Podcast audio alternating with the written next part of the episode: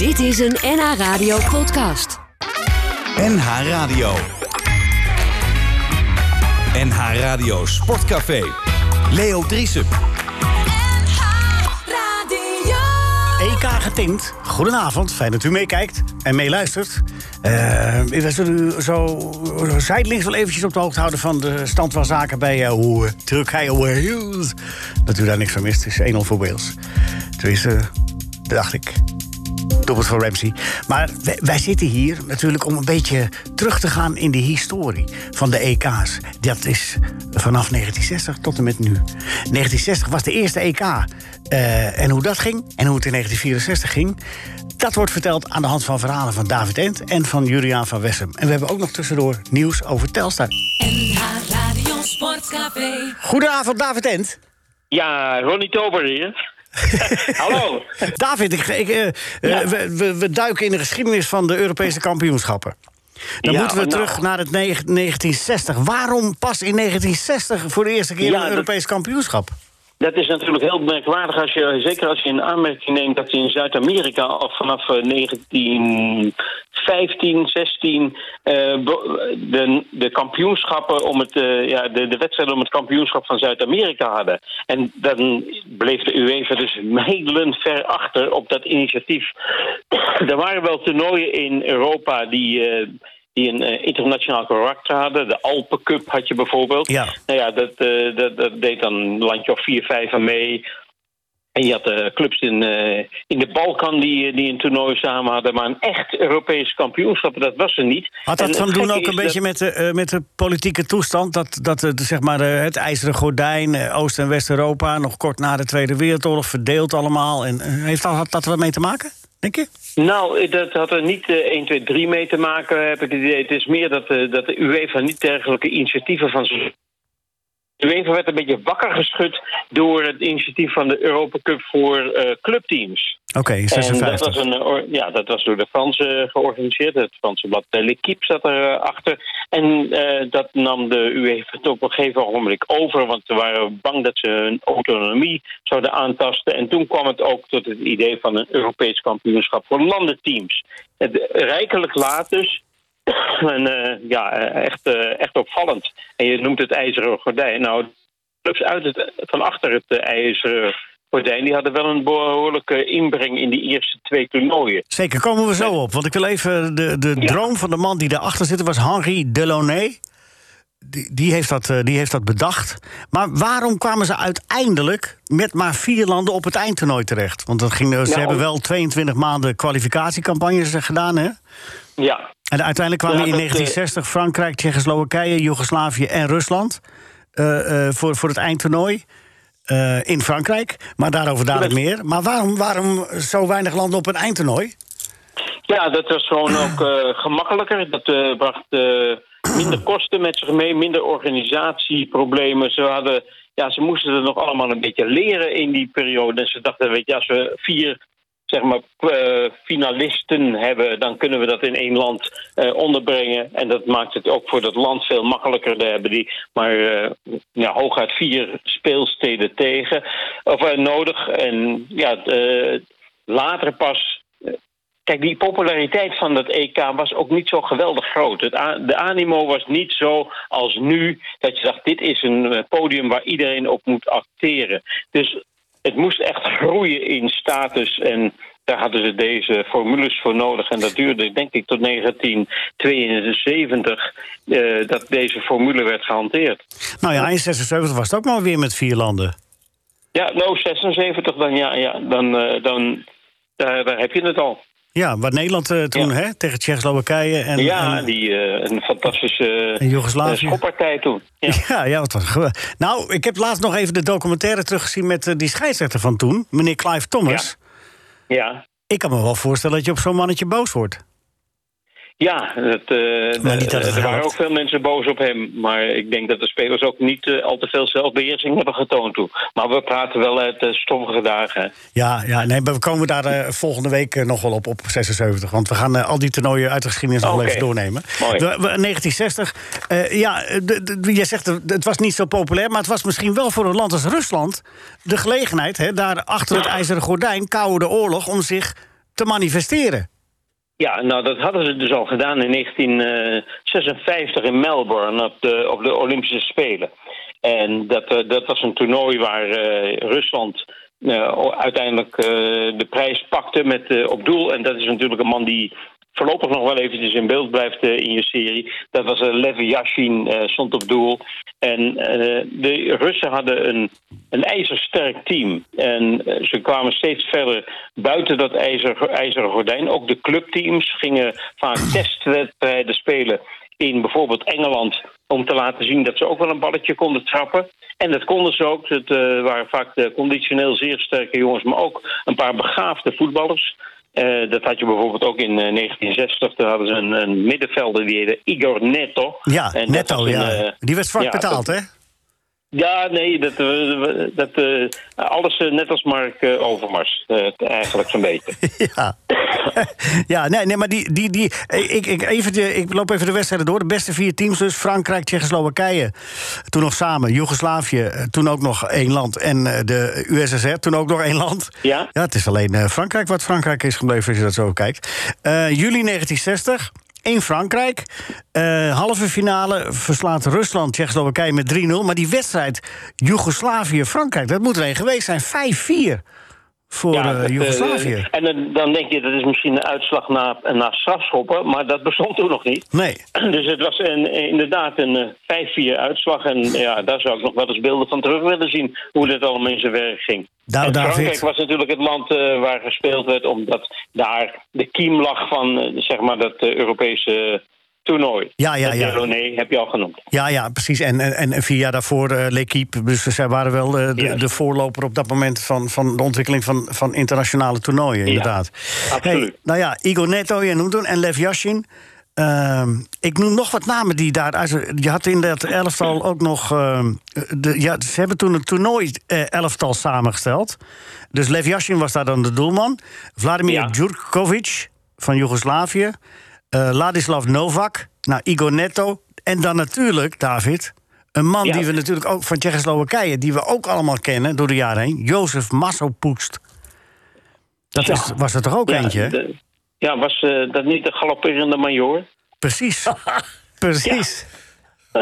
Ja, Jozef Massopoest. Ja, ja toch eh, een van de grote eh, mannen van Tsjechoslowakije. Ook in 62 eh, eh, heel prominent aanwezig op het WK in Chili toen. Ook voetballer van het jaar Ja. in Europa geworden. Ik kan me herinneren een, eh, dat er over- grootheid. Ja, ik kan me herinneren dat er in België. Ja, precies. Nou, ik kan me weer herinneren dat over dat soort spelers ook vaak gezegd werd... oh, wat zonde dat die niet in het Westen kunnen voetballen. Want dan- wat zouden ze dan... Ik kan me nog herinneren dat bij eh eh, Spartak Turnava... een Karel Dobias speelde. Bij, eh, Ja. eh, als back. En die, die heeft Ajax toen enorm lastig gemaakt. En die is later in zijn nadagen nog in België ook terechtgekomen. Ja, Ja, en ook. volgens mij. Ja, Ja, ja. Dat klopt, ja. Ja, dat, eh, de- dat gordijn dat bleef gesloten. En ze, alleen wanneer ze een bepaalde leeftijd bereikt hadden... en dat geldt eh, wat makkelijker voor eh Joegoslavië dan voor de andere eh, Oostbloklanden... konden ze eventueel naar het buitenland gaan. Maar vaak waren dan de, ja, was de show er een beetje vanaf... was de, de spritsigheid eh, er niet meer... Maar ik zal je één grote naam noemen van het eh, team van eh, 1960. Want de USSR won dat toernooi. Ja. En ik was in 2018 eh, bevond ik mij toevallig in Rostov Mhm. voor het WK. En daar kwam ik eh, bij een eh, trainingsveld ergens aan de, in de periferie van, van die grote stad, aan de Don. En eh, daar stond een standbeeld. En dat standbeeld was het standbeeld van Victor Ponedelnik. Ponedelnik, En ja. ik, toen dacht ik, Ponedelnik, Ponedelnik. en toen begreep ik, oh ja, dat is de maker van het winnende doelpunt in de finale van 1960. Inderdaad. En hij, staat ook, hij heeft ook het elftal van dat toernooi gehaald. Ja, want zij wonnen, Ja, zij wonnen de finale met 2-1 uiteindelijk, hè? Ja, en hij maakte een goal, ik denk ergens in de, in de slotminuten. En dat, eh, ja, daarmee is hij held, eh, misschien niet eh, van de complete Sovjet-Unie of van Rusland nu, maar in elk geval wel van Rostov. Ja, geweldig, geweldig. Je had ook nog Slava Metreveli, die zat ook in het Jo. team. Valentin Ivanov, Nou ja, zullen, die namen zullen ons niet allemaal meer wat eh, zeggen. Maar als u thuis eh, Nee. getriggerd bent door deze verhalen... je kunt ze vinden. Ga maar gewoon naar eh, 1960 EK. En dan eh, vind je... echt- Maar David, jij zei net, ik zou daar weer... die wedstrijd van 5 daar zou ik wel graag beelden van... Werd, er- was, werd het niet, eh, als je zeg maar in Nederland een, een toestel had... een tv-toestel, kon je het dan niet zien? Werd het niet uitgezonden? Nou, dat, ik, het lijkt me sterk. Ik kan me er niks van herinneren, maar ik was nog een, echt een klein jongetje en wij Ja. hadden, we zaten nog geen televisietoestel. Nee. En de buren, ja, die, die lieten niet, eh, die lieten je op zaterdagmiddag toe wanneer eh, ja, Pipo de Clown in beeld kwam, maar, maar niet voor zulke wedstrijden. Dus ik, ik zou het eigenlijk niet weten. Pipo de Clown of, of Zwiebertje. desnoods. Ja, of eh Vier Veren Waterval. Ja, mooie waterval. Eh, en, en wie had ik er nog meer? Die, die boekenwurm, eh, hoe heet het ook alweer? Die, eh, Ja, Okkie Trooi. ja, trooitje met zijn eeuwige krentenbollen. Oké. Ja. We are old man. ja, ja. Hey, David, eh, maar 1964, toch eventjes ook Ja. dat. Want dan, dadelijk ga ik met eh, eh, onze vriend en collega Julia van Wessem... ook uitgebreid over 64. Maar dan is Lev Yashin ook weer de Ja. doelman van het, van het toernooi, hè? Ja. Mag ik nog even over de brug terug? Ja, natuurlijk. 64 natuurlijk. Ja, nee, 60? ja, zeker, zeker. Graag. Het opvallende was dat in, eh, het toernooi werd gespeeld in Frankrijk. Ja. En eh, omdat Franco een bloedhekel had aan eh, de Sovjets, hè, aan het communisme, trok hij Spanje terug van dat eh, toernooi. Hij wilde niet dat Spanje daar speelde. Gewoon om te vermijden dat ze misschien tegen de Russen zouden moeten spelen. Dus die deden niet mee. Maar vier jaar later werd het toernooi in Spanje gespeeld. Ja. Spanje was organisator. En toen ja, eh, kon eh, Franco moeilijk zeggen: wij weigeren Rusland. of de Sovjet-Unie eh, op dat moment. En wat wordt de finale van eh, 1964? Je raadt het. Nee, we geven het nog niet weg. Oh, je geeft het wel weg. Oh, sorry. ja. ja, lag me zo voor op de lippen. Nee hoor, dat eh, kon ik niet meer tegenhouden. Nee, ik hoor het, ik hoor het, ja, ja, ja.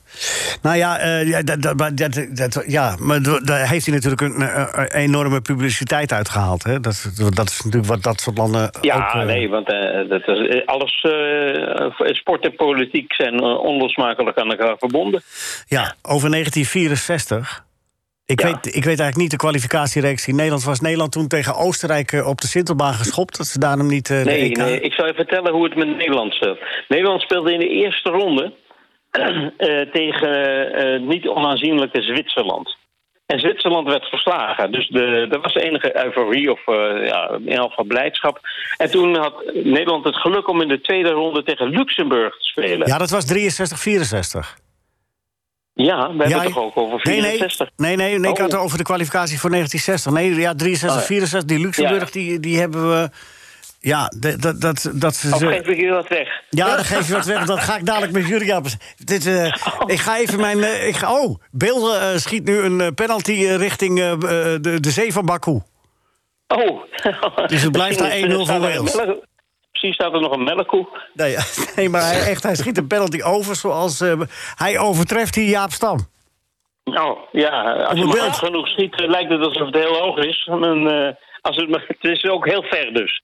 Ja, en bijna, en bijna gaat de keeper daarna in de fout. En scoort beeld alsnog, maar het is. Nee, Ja. nee het is. Ja, ik, heb het, ik heb het beeld niet voor ogen. Oh, sorry, 1960 Nederlands elftal. Ja, nee, ik moet je zeggen... eh, voor die kwalificatie van 1960 heb ik eigenlijk geen idee van hoe dat met Nederland zat. Jij noemde Oostenrijk en dat Roel Wiersma, dat weet ik dan wel weer. Hè? Want dat is een legendarisch verhaal. Dat is, werd vroeger als, eh, altijd opgediept door de wat oudere spelers. Dat eh, Roel Wiersma die was onheus bejegend. Ja. In zoverre was keihard op de Sintelbaan Ja. geschopt. Nou ja, dat verhaal is wel weer actueel. Want vanmorgen moet het natuurlijk tegen Oostenrijk, hè? Ja, ja, dan komt dat eh, verhaal misschien weer naar voren. Ja, want dat, was, eh, dat Oostenrijk was, dat was heel gemeen geweest, hè, die wedstrijd. ja. Zat Ernst Happel er ook bij? Ja, ik weet het eigenlijk Ja, niet. Ja, Ernst ja. Happel zat er ook bij. Ik zal je vertellen, ja. ja dat, was, dat was juist ook de, de, de moraal van het verhaal. Anders had ik ook zulke goede voetballers, die hadden het toch niet nodig. Helemaal niet nodig, ja. Ja, exact. Maar dan toch Ja. die arme Roel Wiersma, de... de hè? Ja, Arme Roel. zo. En de, de goedheid zelf, eh, Roel. Ja, ja, en Roel kwam van rechts ook nog, heb ik begrepen. Dus het was Ja. helemaal eh, in alle maar opzichten. je, gaf je. Hij gaf geen voorrang, nee. hey, David, mogen we je Ja, volgende week... Nee, mogen we je volgende week weer bellen? Ja, dat mag. Maar ehm, ik, had, ik was in de waan dat ik ook 1964 erbij zou moeten Ja, moet ook, eigenlijk, Dat is- eigenlijk, eigenlijk is dat ook zo. Nou ja, Nederland, maar, Luxemburg en Luxemburg. eh, vandaar dat ik misschien iets eh, gras voor de voet heb weggemaakt. Nee, want Julian gaat het hebben dadelijk over, eh, over eh, Marcelino... die de winnende goal maakte Ja, bij Italië en ja, Zwitserland. ja. En Luis Suarez. En Luis Oké. Suarez. Dus eh, die, oh, die geef je ook alweer even weg. Dankjewel. ik, denk dat, ik denk dat Julian jou daarachter nog wel even belt. Ja, als ik Julian kan dwars zitten, dan doe ik dat. Dat weet je. Ja, ja, eh, over grasmaaiers en dergelijke. Ja, hartstikke goed. Goed. Hey, eh, nog even tot slot, David. Eh, wat is er van Lev Yashin terechtgekomen na zijn carrière? Nou, dat is een eh, ja, eh, loopbaan gehad natuurlijk. Ja. En in 1990 is hij overleden. En dat was wel heel erg pijnlijk. Er werd een been afgezet. Ja. Er was een trombose, trombose geconstateerd. En deze grote voetbalheld die, ja, is eigenlijk veel te vroeg overleden. En in 1992 was ik in, in Zweden. Ja, en de toen EK. werd er een, bij het EK in Zweden. toen werd er een prijs gegeven. Eigenlijk werd er een, een team samengesteld door een sponsor. Dat was eh, Mastercard. En die zeiden, we maken het beste Europese team van alle EK's. En natuurlijk stond Lev Yashin daarin op doel, want dat is een held. Ja, En, maar Lev was er niet, maar zijn vrouw die was er wel. oké. Valentina, Valentina Yashin. En eh, die heb ik toen even gesproken. Die nam eh, zeg maar een, een prijsje in ontvangst. En had wat mooie woorden. Vertelde hoe ze verkering hadden gekregen en al die dingen meer. En toen ben ik op het afgestapt. En ik zei, nou, uw, uw man was eh, een van mijn helden. Een van mijn jeugdhelden. En toen, ze zei niet zoveel. Ze sprak een paar woordjes Frans. En ze pakte met haar prachtig gelakte nagels uit haar handtasje... een foto van Lev Yashin, zo'n spelerskaart. En die heb ik nog steeds. Ah, wat lief. Ja, hè. Ja, nee, dat vind ik echt mooi. Da- eh, eh, Arend wil, Nico wil wat Ja. zeggen. Ja, eh, Dave, toen wij vroeger in de speeltuin aan het voetballen waren in uh, Slotermeer... hadden wij Ja, die, die, oranje, die oranje championballen. Ja, tuurlijk. Maar die had je ook in de-. Ja, maar die had je ook in het wit. En we hadden er eentje in Ja. het wit, die waren harder. En er stond Yashin op, eh Lev Yashin op. Oh, de, oh die, dat detail kan ik me weer niet herinneren. Ja. Ik, Nee, die maar Nico dus ik, eh, wel. Ja, ja. Ja, geweldig, Nico. ja, mooi. Maar ze waren iets harder dan die oranje, kan ik me herinneren. Maar heel, heel vreemd, maar goed. Maar ja, je, je kon ze wel klem vastpakken. Ja, ja ik niet. Maar hoe, die, eh, nee, nou, mooi. Mooi, mooi portret van eh Yashin. Maar het was ook wel, was een kettingroker, hè, was het, hè? Had het ook wel een beetje Ja, ja, over ja. zich afgeroepen. Dus, dus- Ja. Maar goed, anyway, mooie verhalen. Ja, Ja, het is een legendarisch figuur. Dynamo eh, Moskou, hè, dat was zijn club. ik ben benieuwd. shirt met een mooie zwierige deze. Ja, zo kan hij wel, David. eh, we zijn klaar, hè, zo'n beetje nu. Doe er goed aan, Juriaan. Nou, denk het niet. Julian draait zich om en die denkt: wat moet ik nou nog verzinnen? Nee, maar die heeft hele mooie verhalen. Nou, ik denk dat Juriaan niet zoveel nodig heeft. Nee, we, we, we, we- we stoppen het programma op een gegeven moment. en We zeggen tegen Julian niet dat we klaar zijn. Dan eh, gaat het gewoon. Gewoon een podcast. Nee, Julian van Wessem, dat is eh, geweldig. Eh, maar jij bent er ook onovertroffen, David. Ik ben uh, hartstikke trots op dat jullie in mijn programma... in ons programma van Nico en van mij en van Bart... eh, willen, willen figureren. Dus eh, Nou, heel trots tot op. binnenkort. Ja, volgende week. En Nico, welke jaartallen moet David doen en welke niet? Nou, we gaan... Ja. 68? Nee, we moeten nu één keer naar de jaren 80 toe. Want Nee. 60 en 80 en 1000 hebben we, hadden we. Ja, ja. ja anders hebben we, maar, hebben we maar drie woensdagen. Goed, 80 dan. Dat is het hele slechte voor Nederland. Ja, 88 Maak je niet. duidelijk, hè? 80, 80. ben ik bij jou. 80 voor jou en doen we 88 voor jullie. Heel goed. Oké. Jij mag 80 doen, daar zit oranje ook in. ik, richt- ja, ik richt mij op 80, Italië. Ja, Ja. En, en niet verwijzen naar 88 en zo dan, hè? Nee, geen bruggen slaan. Nee. Nee. dat is wel een hele lange brug ook. David Ent, fijne Hoi, hoi. avond nog. Oh, David, wie wordt Europees kampioen? Ehm, Volgende week, hoor ik het. ja, nee, ja, het, het, het is duidelijk dat Frankrijk de beste ploeg heeft. Ja. De sterkste, fysiek sterk. Eh paar snelle voetballers. Het is niet altijd even mooi, moet ik eerst zeggen. Nee, defensief Maar, eh, spelers is natuurlijk materiaal. Het is eigenlijk een schande. Maar goed, vooruit maar. Ja, Hey, tot volgende week. Tot Hoi, volgende hoi, week. We gaan dadelijk bellen met uh, Natasja van Grins van Admiraal, de commercieel directeur van Telstar. Want ja, er is natuurlijk het een en ander losgebarsten sinds gisteren dat filmpje op de markt is verschenen over Louis van Gaal. En daarna praten we met Juliaan van Wessem over Italië-Zwitserland 1964, de EK. NH Radio Sportcafé. zitten midden in het EK-programma van NH Radio eh, Sportcafé. 1960 hebben we behandeld net met David Ent. Gaan dadelijk met Julian Verwessem 1964 eens eventjes eh, historisch op zijn eh, grondvesten doen trillen. Want eh, Julian komt met wat eh, onthullingen. Daar lusten de honden geen brood van. Maar of het klopt, dat is weer wat anders verhaal. Goedenavond, Natasja van Grins van Admiraal, commercieel directeur van Telstar. Hey, goedenavond Leo en Nico. Hoi. Dat, dat, dat- dat- ik neem aan dat het een eh gekkenhuis is op dit moment. Ja, ja, dat is het zeker, ja. De media gaat helemaal los. Voor degene, Internationaal ook heb ik eh, gehoord, dus eh, dat is leuk om te zien. voor degenen die het gemist hebben... Zijn, gisteren is een filmpje gelanceerd waarin Louis eh Vergaal te kennen geeft... ter behoeve van twee goede doelen... en eh, van, eh, van, van Telstar zelf... om, om daar eh, ergens in dit seizoen een wedstrijd te gaan coachen. Klopt, ja. En toen dacht hij, ja, dat is een stunt, dat is een grap. Maar hij gaat het echt doen, hè? Hij gaat het echt doen, ja, zeker.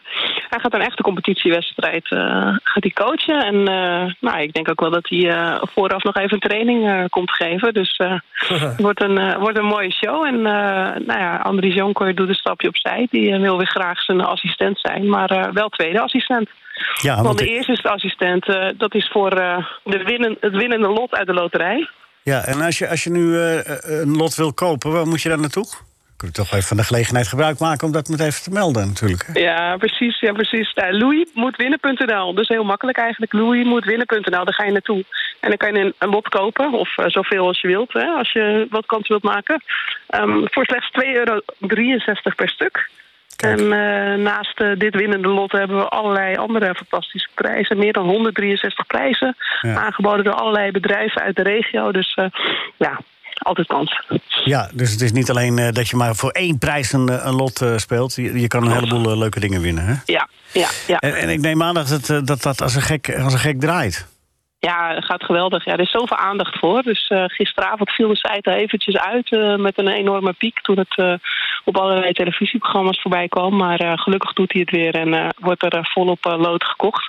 Dus het, het kan nog even. Ga, ga lekker door met lood kopen. 17 juli is de trekking. De verjaardag van Telstar. En dan delen we graag de prijzen uit...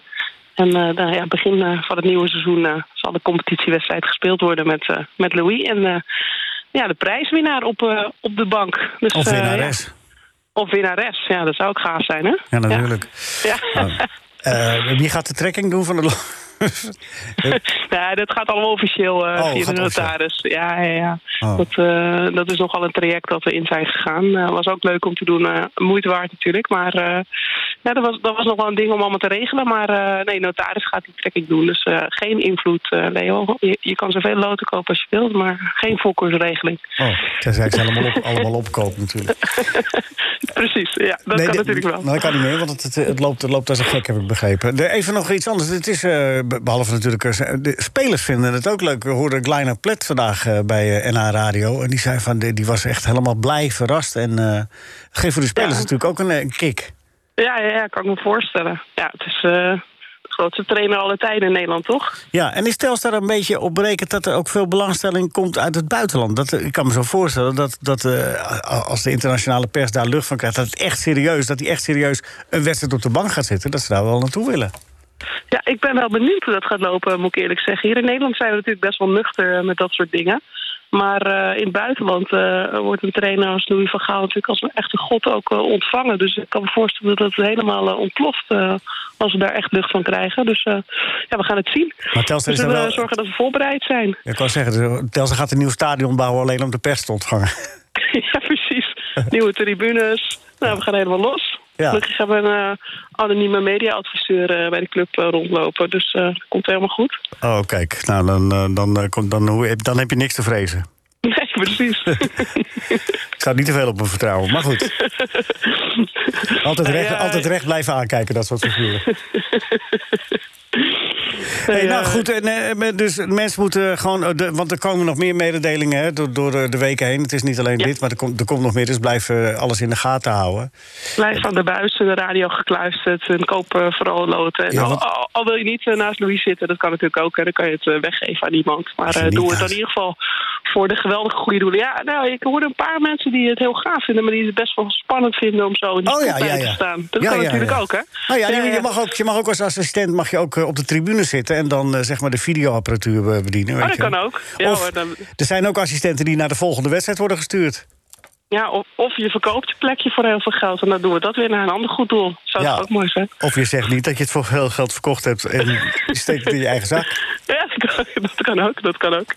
Nee, dat, eh, dat, gaan, we, dat gaan we allemaal niet. eh, nee, dat, dat is ook- nee. Nou ja, goed, Nee, oké. Eh, Kun je al een, eh, de- kun je al een aantal geven van, eh, van wanneer is Telstar tevreden met hoeveel, hoeveel loten moeten verkocht worden?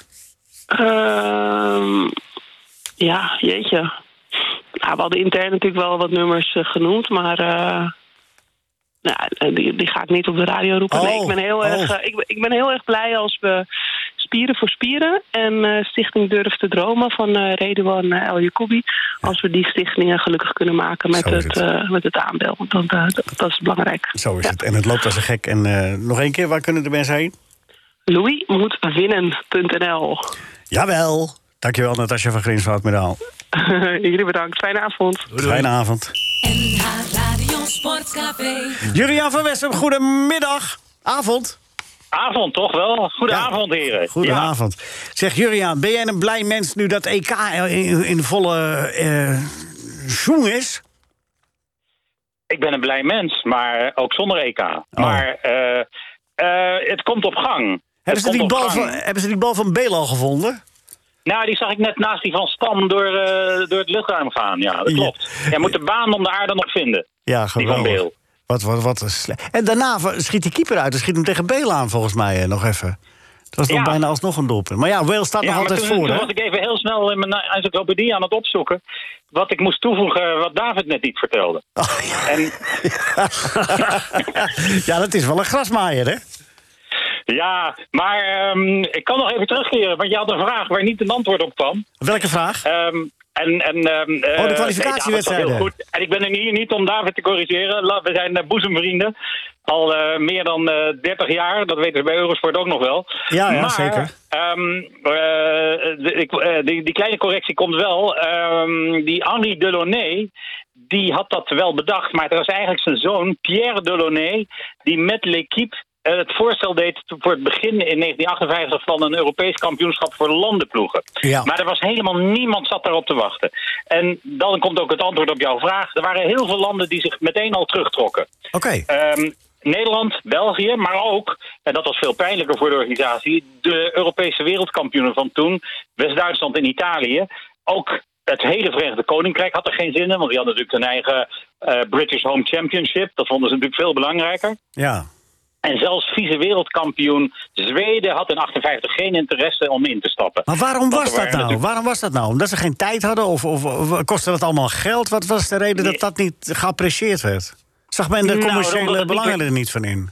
Nou, er waren, dat, ik denk dat er nog niet heel commercieel werd gedacht. Nee. Maar ik denk vooral dat er uh, zoiets werd gedacht... nou, alweer een, een toernooi. Alweer? Uh, nee, zo dachten ze toen. maar dat is toch eigenlijk gek, Julian? Want er was niet zoveel in die tijd. Ik bedoel, nee. er, was, er, er, er, was, er was niet zoveel. Er was nauwelijks net, de tv was net in opkomst, maar er was... Ik bedoel, je komt ja, toch maar niet... ik denk dat die Engelsen, die zaten natuurlijk helemaal niet te wachten... dat nee. het voetbal, uh, dat hun suprematie uh, snel ten einde zou komen... als opeens op het continent moesten voetballen. Okay. En ik denk dat, dat voor Italië gewoon de competitie veel belangrijker is. En uh, in Duitsland weet ik niet helemaal, want toen was de Bundesliga bestond toen nog niet. Maar blijkbaar was er toch een probleem met de agenda's of was het reizen.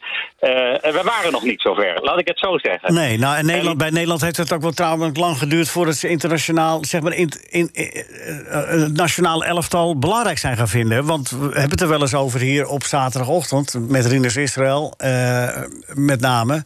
dat het toch eigenlijk een schande is dat vanaf 19, zeg maar... 68 had Nederland toch een wereldelftal kunnen opstellen. Eh, met met, ja, met de spelers van Feyenoord en Ajax... en, en Willy van der Kuilen daar nog bij. Voor, dat, dan hadden ze ja, moeiteloos... natuurlijk in het doel.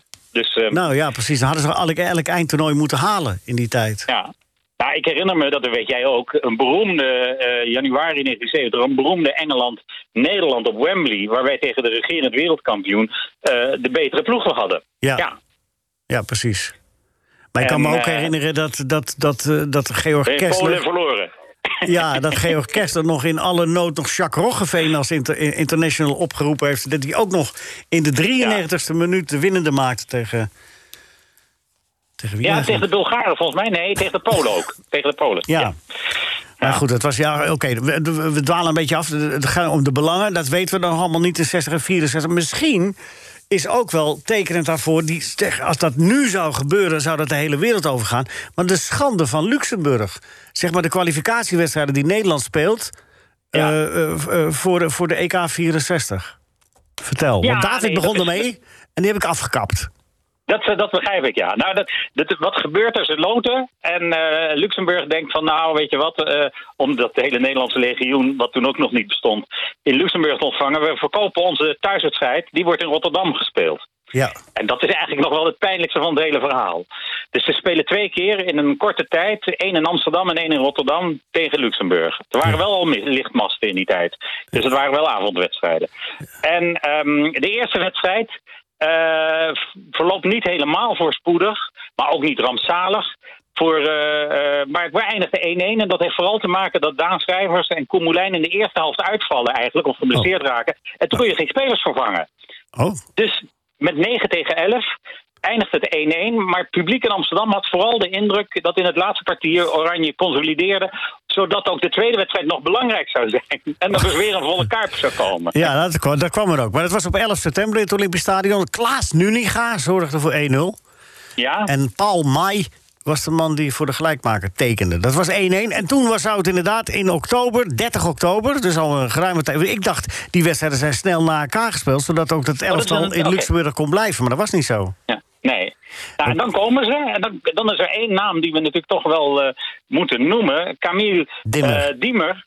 Waar we nooit meer van hebben gehoord. Die was eh, speler, een prof bij Luxemburg... maar waarschijnlijk een semi-prof bij Crossing Schaarbeek. Ja, Racing Club Molenbeek. Royal Crossing Club Molenbeek heette dat toen in de oké. tijd. Wat later Ja. Daring Molenbeek is geworden. Ja, klopt. Ja. En die, en die scoort twee keer met tussendoor een gelijkmaker van Piet Kruiver. Ja. En die tweede goal, ja, die is fataal. Dat was nog niet de uitdoelpuntregel. Dus als Nederland 2-2 had gemaakt, was er gewoon een derde wedstrijd gekomen. Maar die kwam er ook niet. dat is, eh, ze verliezen gewoon met 2-1. Ja, want het en was, dat zegt eigenlijk alles. Het was zijn, eh het was zijn debuutinterland voor die Camille Dimmer. Ja, Want die Paul Mai, die scoorde in het Olympisch Stadion... die was er niet bij in, de, in, de, in die wedstrijd in, in, eh, in Rotterdam. Dus dat maakt het allemaal nog pijnlijker. Dus de debutant Ja. scoort twee doelpunten. En en, we- en Nederland dus opeens uit het toernooi. En ze wisten niet wat ze overkwamen, die Luxemburgers. Want toen hebben ze hetzelfde grapje uitgehaald met de Denen. Die zich zodoende uiteindelijk voor de Final Four hebben geplaatst. Wat nu natuurlijk wij nu de Final Four zouden noemen. Maar toen gewoon een halve finale was. En, ehm, en die gingen dus naar dat toernooi, wat wordt gespeeld in, eh, in Spanje. Nou, dat heeft David al een beetje gezegd. Er was een in, die, eh, in 1960, ja, dat is, dat is wel, wil ik toch wel even heel kort benoemen. ja, Eh, Spanje had toen een waanzinnig elftal. En dat was eigenlijk de favoriet. Dat die wonnen, eh, en dat is tot vandaag de enige confrontatie met Polen op een groot toernooi geweest. Die wonnen van Polen met 4-2, met twee doelpunten van Di Stefano en twee van Luisito Suarez. Nou, als je zo'n elftal hebt, dan ben je wel favoriet, hè? Puskas had ook nog mee kunnen doen met die ploeg. ja. Maar, eh, en nou, nou komt het, eh, in 1964 speelt plaats Spanje zich en Spanje krijgt de organisatie van het toernooi, maar moet de Sovjet-Unie erkennen, eh, sportief, terwijl het eh, eh, politiek dat helemaal niet deed. Nee. Maar er waren wetten in de Europese voetbal die boven alle nationale politieke grenzen heen gingen. Eh, zodat ook wedstrijden tussen Spanje en dat Joegoslavië niet erkende, hè, de regering van Franco. En dat gold voor de Sovjet-Unie. En dat gold nog wel voor een andere aantal eh, landen achter het ijzeren gordijn. En die mochten dan wel op dit toernooi uitkomen. En eh, die kon, mocht ook niet geweigerd worden. En, Nee. eh, nou ja, dus, dus die, die, die, die Russen die plaatsen zich, of de Sovjets, die plaatsen zich voor de finale en krijgen dus te maken met gastland Spanje, dat met grote moeite Hongarije in de halve finale heeft verslagen. ja, met twee. Moet ik er Maar, maar, Rusland, maar Rusland moest eerst in de halve finale Denemarken verslaan. Hè? Dat deden ze Ja, met 3-0. Ja, ja, ja. En, dan, eh, en dan zijn we dus in die, in die finale. Maar dan moet ik er wel even bij zeggen: het, het was niet echt meteen een, een enorm eh, kas, kaskraker, dat toernooi.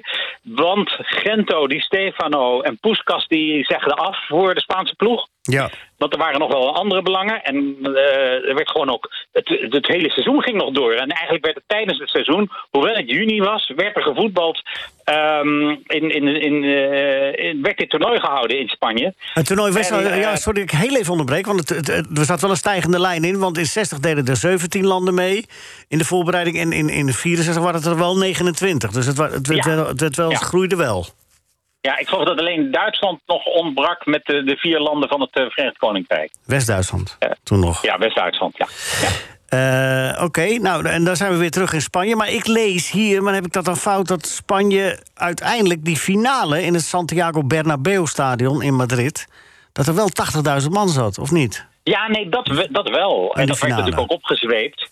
Maar eh, eh, om een of andere reden, eh, er was ook ja, er was kritiek op die bondscoach, Villa Longa. Misschien had hij zelf gezegd van ik wil gewoon met een Spaanse ploeg spelen. Dus die Stefano en Puskas blijven thuis. Maar de grote held van die ploeg was Luisito Suarez, die inmiddels al bij Inter speelde. Maar vooral furoren in Spanje had gemaakt bij Barcelona. En een paar spelers, en dat is het benoemen wel waard, van, van Valencia en Zaragoza. Pereda? En wat? Hm? Pereda, was dat er een? Ja, nou, eh Chus Pereda is van, eh, is van Barcelona. Oké. Maar vooral eh, Marcelino en eh, eh, La Petra. En eh, dat zijn twee andere aanvallers. En, en eh, nou ja, ze speelden de 2-3-5 in die tijd nog. Tenminste, zo worden ze nu genoteerd. en, Zouden ze nu ehm, weer moeten doen. Nou, ga door. Ja. en dat leek het, dat zal ook heel aanvallend zijn geweest. Maar eh, ze winnen die wedstrijd van de Sovjet-Unie met 2-1. Waarbij uit een voorzet van eh, Pereda, die zelf de score had geopend. Marcelino in de 84e minuut met een bek, bakhuis eh, kopstoot. eh Yassin verrast. En dan winnen ze met 2-1. En dan denk je, nou, dat is een hoge glorie. Die Marcelino, eeuwige roem. En dat is ook zo, eeuwige roem. En ehm, eh, nou ja, de beker wordt uitgereikt. Eh, eh, ze lopen een ereronde. Ik denk dat dat die Pierre Delaunay is geweest... die die beker naar zijn vader genoemd eh, mocht uitreiken. Ja. En ehm, ze lopen een ereronde en dan krijgen ze een eh, verplichting... om de volgende dag zich te melden op het eh, presidentieel koninklijk paleis van Franco in Madrid. Ja. Waar ze een officiële huldiging krijgen. En eh, dan gebeurt het, en dat kun je je tegenwoordig helemaal niet meer voorstellen. Die jongens van Zaragoza en Valencia. die moeten de nachttrein nemen naar Barcelona. Want daar staat in Barcelona, de woensdag na de finale. dus het is al maandag. de finale van de jaarbeurstedenbeker op het programma. Die moet ook nog worden gespeeld. Ah, En, en wat gebeurt er dan? Dat daar in de 84e minuut Marcelino, dus binnen drie dagen, twee Europese finales beslist in de 84e minuut. geweldig. Nou, En dat wij we- toch helemaal niet voorstellen. Nee, en. En weer een week later is hij weer terug in Bernabeu, want dan wint hij ook nog eens de Copa del Generalissimo. Want dat was toen natuurlijk geen rij, dat was die, werd naar Franco genoemd, die beker. Ja. En Franco reikt weer een beker uit. Die die man die ken ik, die heb ik alles gezien. Ja, maar dus drie bekers in één week. Maar die jaarbeursteden, Ja. dat was de voorloper van de Europa Cup 3, hè? Dat was tussen... eh, ja, nou, is zeg maar de Europa League, ja. Ja. Precies. En, wie, en, tussen wie ging die finale dan? Die, die, eh, die Ja, die ging tussen Valencia en Zaragoza en die werd gespeeld in Barcelona. Maar het was een, de jaarbeursteden was wel een internationaal toernooi. Ja, dat was een zeker. En ze hadden wel wat uitgeschakeld. Valencia had Celtic uitgeschakeld en eh, Zaragoza Juventus. Dus, eh, maar ja, eh, die Spaanse clubteams die deden, namen die toernooien of iets serieuzer of ze waren gewoon echt beter. Want in die jaren ging die beker van hand tot hand. Maar de beker werd uitgereikt om wel de status te benadrukken door Sir Stanley Rouse. Ja. Die, die, die- dus, maar dat is natuurlijk heel raar dat je dus een EK hebt. Stel dat, dat nu de, E- ja, de, de EK-finale is en dat je dan drie dagen later nog... oh jongens, we moeten nog wel even de finale van de Europa League even afwerken. Nou ja, In- eh, in eh, in, in Engeland is nog niet, eh, zeg maar, de, de, zeg maar de, de, de play-offs worden daar nog gespeeld... voor het bereiken van de League 2. Eh daar zijn ze nog steeds bezig in Engeland om, Ja. om, om dingen af te werken. Maar mogen ze dat in Wembley doen tijdens dit toernooi? Nee, ze spelen hem niet op Wembley, nee. Nee, nee, maar da- dat zou natuurlijk helemaal Ja, fantastisch dan, zijn. er dan, gewoon zouden, tussendoor- dan zouden we een cirkeltje hebben, ja. Zeg, ik noem Ja. jou nog wat namen uit 64, eh Juliaan. Mm. Eh, oh, trouwens, even een vraagje tussendoor. Eh Ajax en Feyenoord hebben ook in een internationale finale gestaan, hè, ooit? Ja, in Toto. Precies. Juist, juist. Ja. Heel goed. En jij was ballenjongen of was eh, Nico dat? Nee, ik, ik, het, eh, nee, Nico was het ook niet. Nee. Ah, Nee, ja, David, denk ik. Ja. Hey, eh, eh, bij het, het elftal van het toernooi van de 64. Wat is er terechtgekomen van die Mas, Marcelinho trouwens? Heeft Nou, dat heb ik even opgezocht, maar dat kon ik op Wikipedia niet vinden. Oké. We hebben eindelijk iets wat hij niet kan vinden. En, eh, de- eh, Italië-Zwitserland, was dat nog iets waar je het over wilde hebben? Nee? Ja, die is straks, die wedstrijd. Dat komt zo. Oké, daar daar besluiten we mee. Maar even het elftal van 64, eh, Julian. Eh, Lev Yashin was wederom de keeper. Ja. En dan eh eh, Rivilla van eh, Feliciano Rivilla van eh, Spanje. Mhm. Dejo Novak, dat zegt me inderdaad eh, niks meer. Maar Zocco zegt me wel wat van Spanje. Ja. Eh, Ja. Zocco, dat was eh, van Real volgens mij verdediger. Ja. Olivella. En dan Mhm. Amancio. Dat was Ja. natuurlijk ook een naam, hè? Hij was een geweldige speler Ja. in de, in de post, poestkasttijd. Ja. Amancio Amaro. En dan Bene van Hongarije. Ferenc Bene, Ja. ook een bekende. Ivanov van Rusland. Eh Pereira van Barcelona. En dan Luis Ja. Suarez, dat zegt ons nog steeds wat. En eh, Albert, de eh, Hongaarse ster... die zich helaas doodreed eh, veel te vroeg. Hè. Die heeft een auto-ongeluk Ja. gehad. Eh, Florian Albert. Ja, ja, Florian Albert, ja. ja. Ja, geweldig. Oké, Italië-Zwitserland. We gaan even naar het heden. Terwijl Wales zich verzekert van de overwinning uiteindelijk... want die maken nu net eh, 2-0. Nadat Bale dus, eh, dus Ramsey had voor rust eh, gescoord. En nu doet Roberts Ja. het... eh, terwijl Bale heeft dus, eh, die penalty heeft inmiddels de orbit eh, bereikt. Hij is, is, is een satelliet geworden. ja.